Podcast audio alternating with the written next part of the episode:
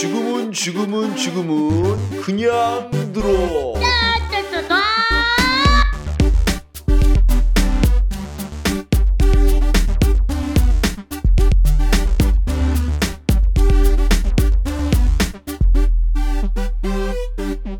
네, 이번 시간에는 책 읽는 시간을 갖겠습니다.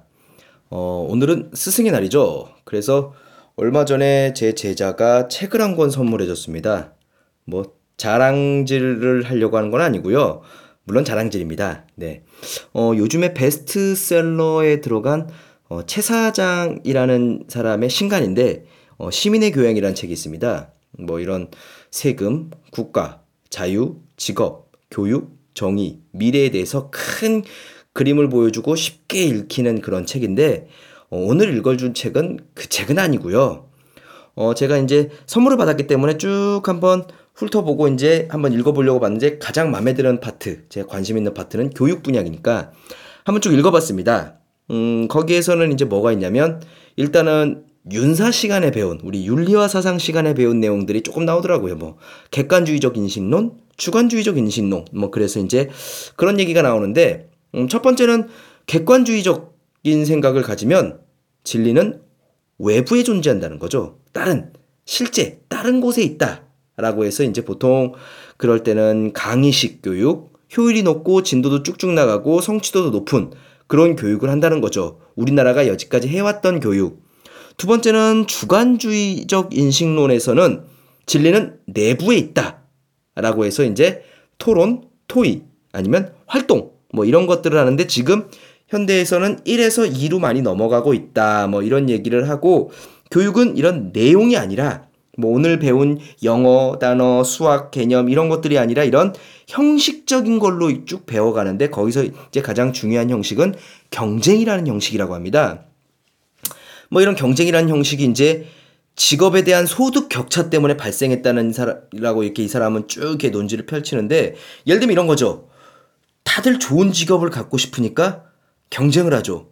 누구나 다 안정되고 돈도 많이 주고 조금 더 쉬운 그런 일을 하고 싶으니까 그런 일들이 엄청 모이니까 시험을 하고 학교 문화는 그대로 그거를 받아들인다 라는 얘기를 하는데 만약 예를 들면 덴마크에서는 이제 이렇게 소득 격차가 심하지 않기 때문에 어 이렇게 학업 학교에서도 경쟁이 심하지 않다라는 얘기를 하고 있습니다. 제가 근데 이거를 딱 읽고 곰곰이 생각해 보니까 이 최 사장이란 사람의 이 필 그러니까 논조 자체도 교육을 외부 환경에 의해서 결정한다고 생각하고 있는 것 같아요. 즉 아까 얘기했던 실제론이죠. 외부에 있는 것들을 받아들이는 게 교육이다 라는 것 같아요. 그래서 이제 교육을 약간 수동적이고 피동적인 것만 얘기하는 것 같은데 어, 사실 생각해보면 그런 거죠. 정말 토의, 토론, 활동이 취업에 도움이 되니까만 하는 걸까? 라는 거라는 거에 대한 약간 의심을 해보면서 오늘 여러분께 읽어드릴 책은 사실은 교육은 어, 배우는 것 그 자체일 수도 있다 라는 약간 그런 얘기를 전해드리고 싶어요. 자, 실패나 굴욕의 위대함을 알려주는 책 오늘은 그거에 대해서 읽어, 읽어드릴 건데 어, 제목은 지금은 당연한 것들의 흑역사입니다. 알버트 잭이라는 사람이 이제 지은 책이고 나온 지는 얼마 안 됐어요. 온갖 혹평과 조롱을 받았던 혁신에 얽힌 뒷이야기 뭐 이런 거죠. 일단 제가 서문을 한번 읽어드릴게요. 들어가는 글. 만약 세상이 폭발해 사라진다면 최후로 들리는 목소리는 한 전문가의 중얼거림일 것이다. 아차! 실패했군. 자, 여기서부터 이제 읽겠습니다. 호기심은 결국 혁신을 이끈다. 운 좋게도 인간은 호기심이 아주 많고 상상력도 넘치는 종이다. 인간이 처음으로 똑바로 일어서서 서로를 가리켜 고래고래 소리 지르면서 의사소통을 하기 시작할 무렵부터 이런 사례를 찾을 수 있다. 누군가는 이렇게 생각했으리라. 통나무 위에 물건을 올려놓고 통나무를 굴리면 저 무거운 바위나 버펄로 시체도 쉽게 옮길 수 있을 거야. 그러면 땅에서 질질 끄는 것보다 훨씬 쉽겠지? 짐작했겠지만 이것이 박해의 시작이다. 또 다른 똑똑한 사람이 고깃덩이를 뜨거운 물에 올리면 맛이 좋아진다는 사실을 알아낸 것도 이 무렵이었을 것이다. 간단하지만 대단한 혁신이었다. 어딘가에 누군가 맛이 좋아지는지 알아보려고 불타는 장작처럼 제 밑에 음식을 파묻어, 파묻어 보기도 했을 것이다. 하지만 그 옆에 있던 누군가가 큰 소리로 비웃으며 이렇게 말했을 것이다. 그만둬, 그건 멍청한 짓이야. 하지만 이건 역시 혁신이다. 발견이자 혁, 발명이다. 인류는 그동안 어떤 형태로든 이런 일을 해왔고 위험을 무릅쓰고 현명한 사람의 충고를 무시했던 사람들 덕에 하나의 종으로 먼 여정을 걸어왔다. 그리고 바로 이것이 간단하게 말해 이 책에서 전하려는 내용, 모든 내용이다. 여러분도 알겠지만 지난 육천 년 동안 발명, 발명, 발견이 이루어지는 과정에서 단 하나 전혀 변하지 않은 게 있다면 바로 인간의 두뇌다. 곱씹어 보면 정말 놀랍다. 쉽게 믿기 힘들 사실이지만 선사시대 인간의 두뇌는 윈도우 팔 점 일을 이해할 수 있을 정도로 완벽한 능력을 갖추고 있었다. 당시에 제대로 된 정보만 주어졌다면 달까지 로켓을 발사할 수도 있었을 것이다. 두뇌 자체는 이미 정교했고 단지 프로그램만 필요했다. 바로 이것이 그동안 벌어졌던 일이다. 인간은 항상 새롭고 더 나은 방법을 배우기 위해 두뇌를 프로그램했다. 그리고 인류가 상대를 가리키며 소리를 지르고 불을 피우고 통나무를 굴리던 시절에서 지금에 이르기까지 발전하도록 이끈 것이 바로 호기심이었다. 호기심은 발명과 이주를 이끌었다. 언덕 너머에 무엇이 있는지 궁금해. 어쩌면 물이나 더 맛있는 식물이 있을지도 몰라. 맛 좋은 토끼가 살지도 모르지. 한번 가서 살아보자. 이런 식으로 인간은 동굴에서 나와 스스로, 스스로 오두막을 지으며 점점 더 발전을 거듭했다. 그리고 언제나 그랬듯이 이렇게 발걸음을 내디딜 때마다 누군가는 이렇게 말한다. 아니 아니야, 끔찍한 생각이야. 절대로 그렇게 되지 않을 거야. 아니면 어머니가 이렇게 소리를 질렀을지도 모른다. 쪼니야, 말 위에서 기어 올라가지 마라. 위험해. 분명히 다칠 거야. 그러다 우당탕 쿵탕 소리가 나고 어머니가 타이른다. 내가 뭐랬니? 하지만 우리가 모두 알고 있듯이 조니는 언젠가 그 말을 제대로 타는 법을 터득한다. 더 최근 천구백십육 년에는 누군가 라디오에 대해서 이렇게 말했다. 무선으로 음악이 나오는 상자라고? 상업적인 가치가 전혀 없는데? 특정한 사람을 지정하지 않는 메시지를 들으려고 누가 돈을 내겠어? 글쎄, 당시에는 합당한 반응이었을지 모르지만 라디오가 없는 현대인의 삶을 상상할 수 있는가? 텔레비전이 처음 나왔을 때도 그저 신기한 물건일 뿐이라고 라디오와 비슷한 취급을 당했다. 미국의 가정에서 가족들이 모두 한자리에 둘러앉아 그 합판 상자를 몇 시간이고 들어보지 않을 것이다. 오늘날 이 주장은 터무니없이 들린다. 킹 질레트는 남성들이 면도날을 한두 번 사용하고 버린 다음 새 것을 살 것이라고 생각했다. 칼날이 긴 구십 면도기를 대대로 물려쓰던 질레트의 친구들은 그가 미쳤다고 여겼다. 그리고 조지 디볼이 로봇팔을 발명했을 때는 아무도 그것을 진지하게 다루지 않았고 산업계 전반은 이 발명품이 작업대에 서서 스패너를 들고 일하는 일꾼을 대신할 가능성에 대해서 전혀 인식하지 못했다. 수백만의 일꾼들을 말이다. 전화기 또한 아무 의미 없는 장난감 취급을 받았다. 영국 최신선 수석 엔지니어는 이렇게 말한다. 우리는 이미 완벽하게 소식을 전하는 심부름꾼 소년이 있답니다. 어쨌든 고마워요. 아이비엠 회사의 회장은 전 세계 통틀어 컴퓨터의 수요가 다섯 대뿐이라고 말했다. 그들을 위해서나 우리를 위해서나 다행히도 그의 후계자는 생각이 달랐다. 그리고 오늘날 모든 것 모든 사람들의 생활을 바꾼 제트 엔진의 발명가 프랭크 휘틀은 자신이 삶을 희생해만 가면서 끝까지 포기하지 않았다. 비틀즈는 기타 합주 밴드가 유행이 아니라는 말을 들었으며 엘비스 프레슬리는 트럭 운전수라고 무시당했다. 소방관들은 게릿 모건이 만든 안전 후드가 훨씬 좋은 방법이라는 사실을 받아들인, 받아들여진 천구백십육 년이 되기까지 턱수염을 길러서 물에 적셔 입을 쑤셔 넣은 다음에 매연이 가득한 건물로 뛰어들어야 한다는 충고를 들었다. 다행히 소방 당국을 납득시키는데 겨우 사 년밖에 걸리지 않았다. 자, 바로 이런 내용이 이 책에서 다루는 이야기다. 셀 수도 없이 많은 호기심, 어린 발명가들과 이것보다 더 좋은 방법이 있을 게 분명해 라고 생각하기에 일은 어딘가 사는 누군가의 사연이다. 일부 사례에서는 이들이 일이 진행해 해법을 얻기까지 여러 해가 걸린다. 그 과정에서 몇 가지 우연한 일도 생긴다. 안전유리가 세상에 나온 것은 가스 전자레인지를 돌렸다가 녹아버린 초콜릿바와 실험실에서 겪은 우연한 사건 덕택이었다. 제이케이 롤링과 브라디미르 나보코프는 두 사람이 다 그들의 책이 아무에게도 읽히지 않을 이라는 말을 들었고 마릴린 먼로는 타자나 잘 치라는 충고를 들었다. 몇몇 사람들은 발명을 위해 자기의 삶을 희생하기도 했다. 낙하산을 제대로 작동되기까지 수많은 사람들이 목숨을 잃었다. 마리 퀴리는 암 치료제를 발견하고 평생 실험한 끝에 그로 인해 발명한, 발병한 암으로 목숨을 잃었다. 중국의 명나라 만호는 최초의 별나라까지 날아가는 몸소 실험을 한 사람이지만 불에 타 사망했다. 현대식 신문 인쇄기를 발명한 사람은 기계에 몸에 갇혀 죽음을 맞이했다. 이렇듯 우리가 지금과 같은 방식으로 생활하기까지 수많은 개인의 희생이 있었다. 이런 희생은 아주 오래전으로 거슬러 올라간다. 독 있는 산딸기가 무엇이고 안전하게 먹을 수 있는 과일이 무엇인지 알려면 누군가 희생해야 했다. 날것으로 먹으면 죽음에 이르지만 요리하면 먹을 수 있는 재료에 대해서도 마찬가지다. 소가 마시기 안전한 젖을 생산하기를 확인하기 위해서도 역시 마찬가지다. 그들은 도대체 어떤 생각으로 그런 시도를 했던 것일까? 그들의 생각을 정확히 알 도리는 아마 영영 없겠지만 다행히 누가 어떤 것들을 어떻게 발견했는지에 대한 이야기를 통해 우리는 다양한 시도에 대한 간접 경험을 할 수 있다. 그러니 편안히 앉아 이 책을 읽으며 인류의 발명과 혁신의 역사를 훑는 이 여정에 동참해보라. 사람들이 그 과정에서 무슨 생각을 했고 좋은 아이디어와 마주했을 때 그것을 깨닫는 이가 누구였는지에 대해서 알게 될 것이다. 또한 혁신을 일으킨 사람에게 안 될 거라고 말한 사람들은 누구였는지도 알 수 있으리라.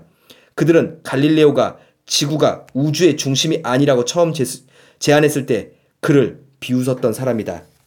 자, 이렇게 해서 서문인데 과연 그런 거죠. 이제 여기서 얘기하는 것도 혁신, 요즘에 혁신 혁신 굉장히 많이 얘기해요. 어디 가든 다 혁신이라 그러는데 이 혁신은 결과론적인 것이 과정 자체를 봤을 땐 주변에서 뭐라고 하냐면 멍청한 짓이다, 비상식적인 거야, 상식적으로 생각해라, 너는 장난감을 갖고 있는 거야 라고 얘기를 하죠.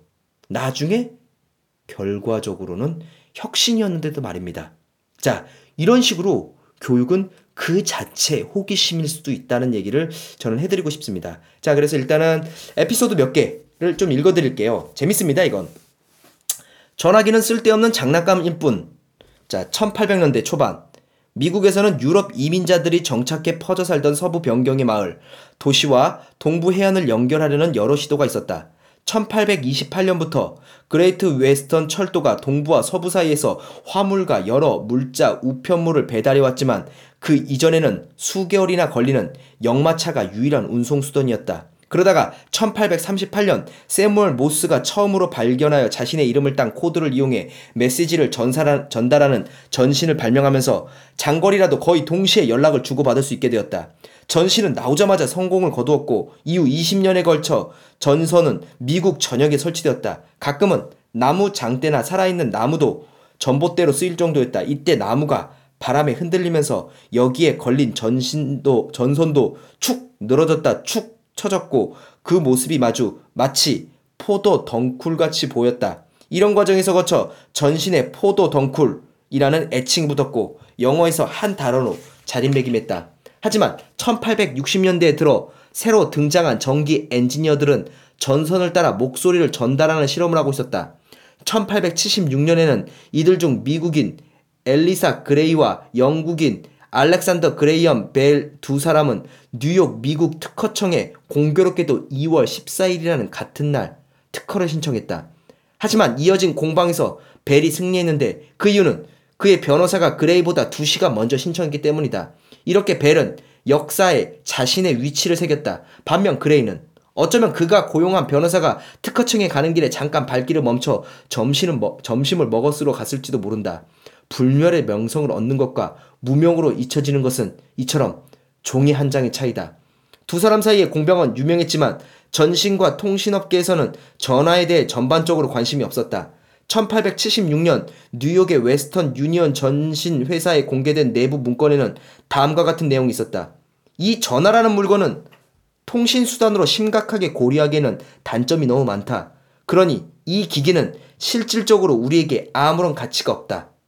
웨스턴 유니언사 사장 윌리엄 오토는 전신은 이미 상업의 중추신경계가 되었다고 확신했으며 이 흐름이, 흐름은 달리 대체할 수 없다고 보았다. 영국인들은 전화에 대해서 더욱더 냉담한 반응을 보였다. 최신성의 수석 엔지니어였던 윌리엄 프리스 경은 고상한 말투로 다음과 같이 선언했다. 미국인들에게는 전화가 필요할지 모르지만 우리는 그렇지 않다. 우리에게는 심부름꾼 소년들이 이미 많기 때문이다. 천팔백육십팔 년 뉴욕타임즈는 다음과 같은 뉴스를 보냈다. 뉴욕에서 한 남성이 지식이 없고 미신에 사로잡힌 사람으로부터 자신이 금속 정선을 통해 멀리 떨어진 거리 반대편에까지 인간의 목소리가 들릴 수 있도록 전달할 수 있다고 주장해 투자금을 갈취하려고 한 혐의로 체포되었다. 이 남성은 자신의 기계를 전화기라고 불렀다. 상식이 있는 사람이라면 인간의 목소리가 전선을 타고 전달되는 게 불가능하다는 사실을 알 것이다. 보스턴 글로브 또한 다음과 같은 문장으로 결론을 맺는 기사를 내보냈다. 상식이 있는 사람이라면 모스 부호처럼 점과 선을 통해서라면 모를까 인간의 목소리가 전선을 타고 전송되는 것은 불가능하다는 사실을 알 것이다. 설사 가능하다고 해도 그것은 전혀 실용적인 가치가 없다. 이처럼 전화기에 대한 부정적인 의견이 많았음에도 벨과 그의 엔지니어 팀은 그들의 착상을 계속 밀고 나간 끝에 천팔백칠십육 년 팔월에 역사상 처음으로 전선을 통해 구 점 육 킬로미터 떨어진 곳까지 인간의 목소리를 전달하는 데 성공했다. 하지만 당시 미국 대통령이었던 레, 어, 레더퍼드 헤이스는 이 실험을 접한 뒤 다음과 같은 메모를 남겼다. 대단한 발명, 발명이다. 하지만 누가 이런 기계를 쓰려고 하겠는가? 벨의 그의 재정전 후연자였던 가드너 그린 허버드 토머스 샌더스는 십만 달러의 특허권을 제공하겠다고 웨스트 유니언사에 제안했지만 이 회사의 사장 윌리엄 오터는 여전히 다음과 같은 반응을 보일 뿐이었다. 전화기는 쓸모없는 장난감에 불과하다. 그로부터 이 년이 지난 오터는 동료에게 이렇게 말했다. 지금 그 특허권을 이만 오천, 아니, 이백오십만 달러를 살 수 있다 해도 저렴한 가격일 것이다. 하지만 기회는 이미 날아갔고 벨 회사는 이제 특허권을 판매할 의향이 없었다. 천팔백팔십육 년에는 십오만 명이 넘는 미국인에게 전화가 보급되었고 벨과 허버드, 샌더스는 돈방석에 올라앉았다. 당대 유명한 전문가들의 속 깊은 조언에 따르지 않았기에 벨 회사는 오늘날 약 일 년에 오조 달러를 벌어들이는 것으로 추정되는 하나의 산업을 개척하였다. 자, 여기서도 전화기에 대해서 나오죠. 전화기에 대해서 공통적인 중론은 뭐냐면 뭐죠? 상식적인 사람이면 이거를 받아들이지 못한다는 거죠. 이 상식이라는 거, 그 당시의 상식이죠. 지금 우리의 상식은 또 어떤가요? 지금 우리의 상식으로 봤을 때는 그렇게 얘기했던 뉴욕타임즈나 보스턴 글로브 아니면 그 회사의 사장, 굉장히 비상식적인 거죠. 자, 우리는 언제나 역사의 현장에 있습니다. 이 상식과 비상식, 현명한 짓과 멍청한 짓, 과연 어디가 기준일까요? 자, 두 번째 읽어드릴 것은 미친 사람이 처음으로 석유를 발견한 날입니다. 자, 십구 세기 산업혁명이 유럽과 미국을 재편하기 시작할 무렵 새로운 유형의 대단한 사업가가 등장했다. 이전 세기에 네안데르탈인같이 거칠었던 재분소와 농장의 주인에게 진화해 나온 사업가였다. 오늘날 여러 산업 분야의 거물들은 세련되고 거친 뻔질을 한데 이들의 선배들은 야심에 넘치는 외골수였다. 부동산, 철도, 철강, 건설, 심지어 울타리조차 부유하고 영향력이 큰 사업가들의 생산품이었다. 하지만 그 중에서도 원유는 십구 세기 중반 무렵 엘리트들이 이끄는 산업 가운데 독특한 자리를 차지했다. 그래도 이 위치는 변화하고 있었으며 사실상 아주 빨리 바뀌었다. 천팔백사십오 년경 미국 사업가이자 발명가였던 세무엘 마틴 키어는 그가 운영하는 소금 우물이 기름기 있는 성분으로 오염되고 있다는 사실을 깨달았다. 그의 인부들이 소금이라는 귀중한 조미료이자 방부제를 생산하기 위해 드릴로 암석을 뚫을 때 그런 기름 성분이 나왔던 것이다. 키어는 처음에 인부들에게 그 성가신 성분을 근처 운하에 갖다 버리라고 했지만 그러던 중 물 웅덩이에 불이 붙는 모습을 본 그 기름의 잠재력을 즉시 알아차렸다. 그리고 자기가 발견한 이 성분을 바이 기름이라 불렀다.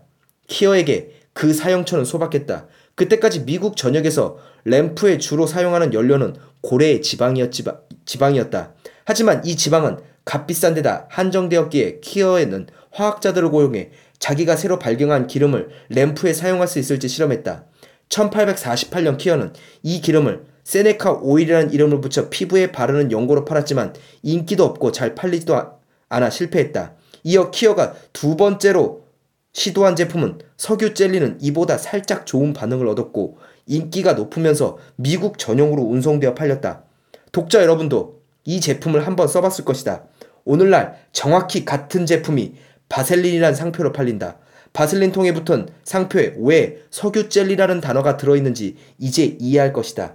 이렇듯 실패를 겪었지만 키어는 바위 기름이 늦게 탄다는 점을 미련을 버리지 못했고 그 특성을 활용한 값비싼 고래기름을 점차 대체할 수 있을 것이라고 보았다.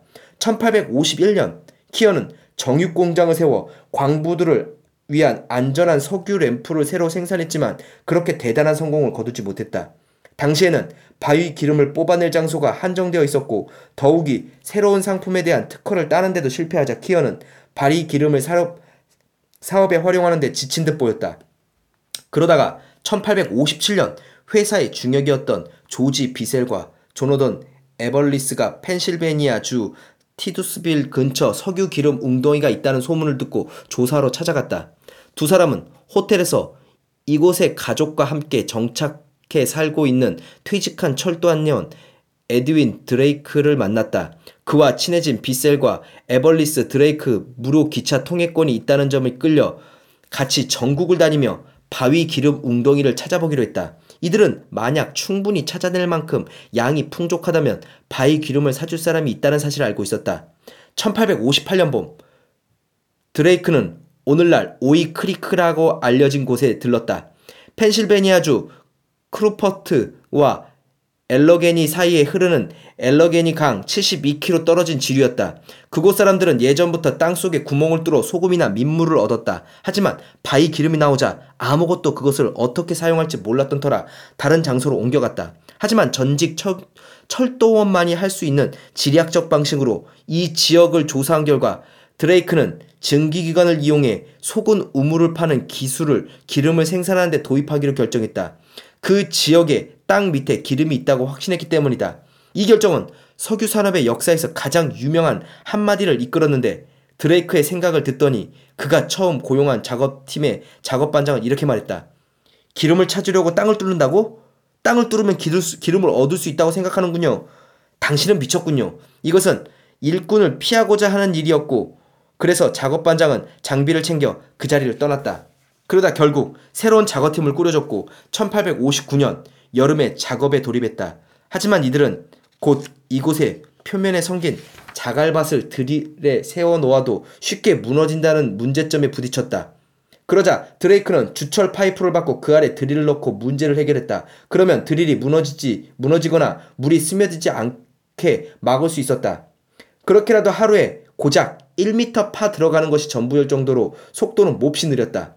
작업팀은 목표 의식을 잃기 시작했고 구경꾼들은 이들을 둘러싸고 드레이크의 바보짓을 놀려댔다. 게다가 놀랍게도 세네카 오일 회사가 이 프로젝트를 포기하는 바람에 드레이크는 장비와 함께 현장에서 버려졌다. 재정도 곧 바닥을 드러났다. 하지만 몇몇 사람들의 도움을 받아 드레이크는 작업을 계속했고 천팔백오십구 년 팔월 이십칠일 드릴로 이십 미터 깊이까지 뚫어 어떤 바위 틈새에 도달했다. 작업팀은 짐을 꾸리고 그날 일을 정리했지만 다음날 아침 출근한 기술 담당 빌리 스미스는 틈새 바위 기름이 천천히 솟아오르는 광경을 목격했다. 이들은 수동 펌프를 통해 낡은 욕조에 기름을 모았고 그날은 미친 사람이 처음으로 석유를 발견한 날로 영원히 기록되었다. 그날 아침부터 일꾼들은 파이프 안에 드릴 넣어 드레이크 방법을 활용해 땅을 뚫었다. 처음에는 드레이크의 하루에 석유를 사십오 배럴 뽑았고 그 전부터, 아니, 그 전부를 세미얼 키어의 정류소에 보내 램프용 기름으로 미국 전역에 판매했다. 그로부터 십 년 동안 하루에 정제되는 석유의 양은 만 육천 배럴로 늘었고, 브레이크, 드레이크는 현대 산업 석유, 아니, 현대 석유 산업의 아버지가 되었다. 하지만 그의 사업 감각은 창의적인 열정을 따라가지 못했고, 그 결과 드릴을 이용한 시추 방법에 대해 특허를 얻는데도 실패하였으며, 투자를 잘못해 그동안 벌어들인 돈을 모두 날렸다. 그래서 천팔백육십팔 년도 드레이크와 그의 가족은 거의 절박할 정도로 가난한 생활을 했다. 천팔백칠십이 년에 되어서야 펜실베니아 연방은 석유산업의 기초를 닦는 골, 공로를 인정해 드레이크에게 매년 천오백 달러의 연금을 수여했다. 이후 헨리 티 포드나 제이 디 록펠러 비슷한 텍사스주의 산업계 거물들, 중동의 부호들도 드레이크가 없었다면 그 엄청난 권력과 부를 누리지 못했을 것이다. 드레이크와 주변 사람들이 바위 기름을 찾고 사용하는 첫 단추를 꿰었기 때문에 가능한 일이었다. 사실상 드레이크가 없었다면 전 세계 기름과 석유 산업은 조그마한 통에 발린 바셀린에 머물었을 것이다. 그리고 고래는 아마 멸종하고 말았으리라. 드레이크는 천팔백팔십 년 십일월 구일 펜실베니아주 베슬레헴에서 숨을 거두고 티루스빌 묘지에 아내와 나란히 묻혔다. 묘지 곁에 그를 추모하는 멋진 기념비가 서 있다.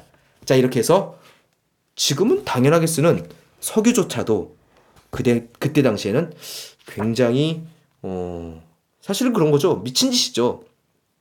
마지막으로 이제 읽어드릴 것은 면도기의 탄생입니다. 면도기. 자, 면도기의 탄생. 창업자, 사, 창업자인 상업가인 킹 질레트는 이미 열일곱 살 나이에 발명가가 되어 성공을 거두겠다는 꿈을 키웠다. 하지만 방, 발명가를 꿈꾸는 소년이 실제로 새로운 상품을 발명하기 위해 먼 길을 가야 했다.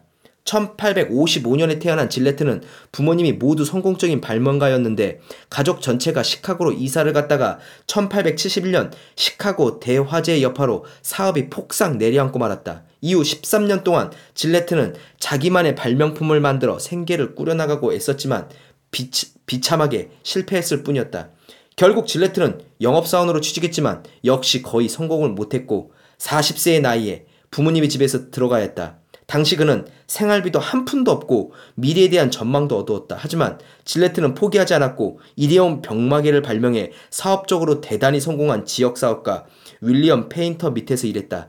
천팔백구십이 년 페인터는 자신의 발명품으로 특허를 등록했고 크라운 코르크 앤 실 회사를 설립했다. 이 회사에서 일하던 질레트는 볼티모어 거리를 걸어다니며 집집마다 방문하며 병파, 병마개를 팔았다. 그러던 어느 날 질레트가 돌아다니며 일하고 있는데 페인터가 그에게 합류해서 성공적인 상품의 비밀에 대해서 설명했다. 사람들은 사람들이 한 번 쓰고 버리는 물건을 발명하라는 것이다. 페인터는 코르크 병마개야말로 이런 조건에 만족하는 완벽한 상품이라고 생각했다. 이 이야기를 들은 질레트는 자기도 비슷한 상품을 만들어야겠다고 결심했다.